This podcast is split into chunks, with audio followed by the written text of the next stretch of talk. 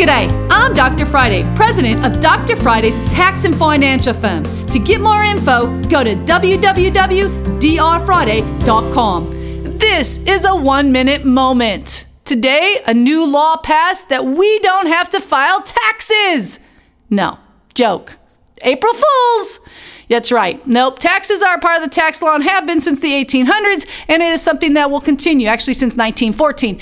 That being said, you want to make sure that you're not paying more than your share. So if you're not sure you totally understand what your tax liabilities are, or every year you end up paying more and more money in taxes, and you're like, this doesn't make any sense, you need to not only do taxes, but you need to do tax um, planning so that you understand your taxes. All you have to do is give me a call 615 367 0819. You can catch the Dr. Friday call in show live every Saturday afternoon from 2 to 3 p.m. right here on 99.7 WTN.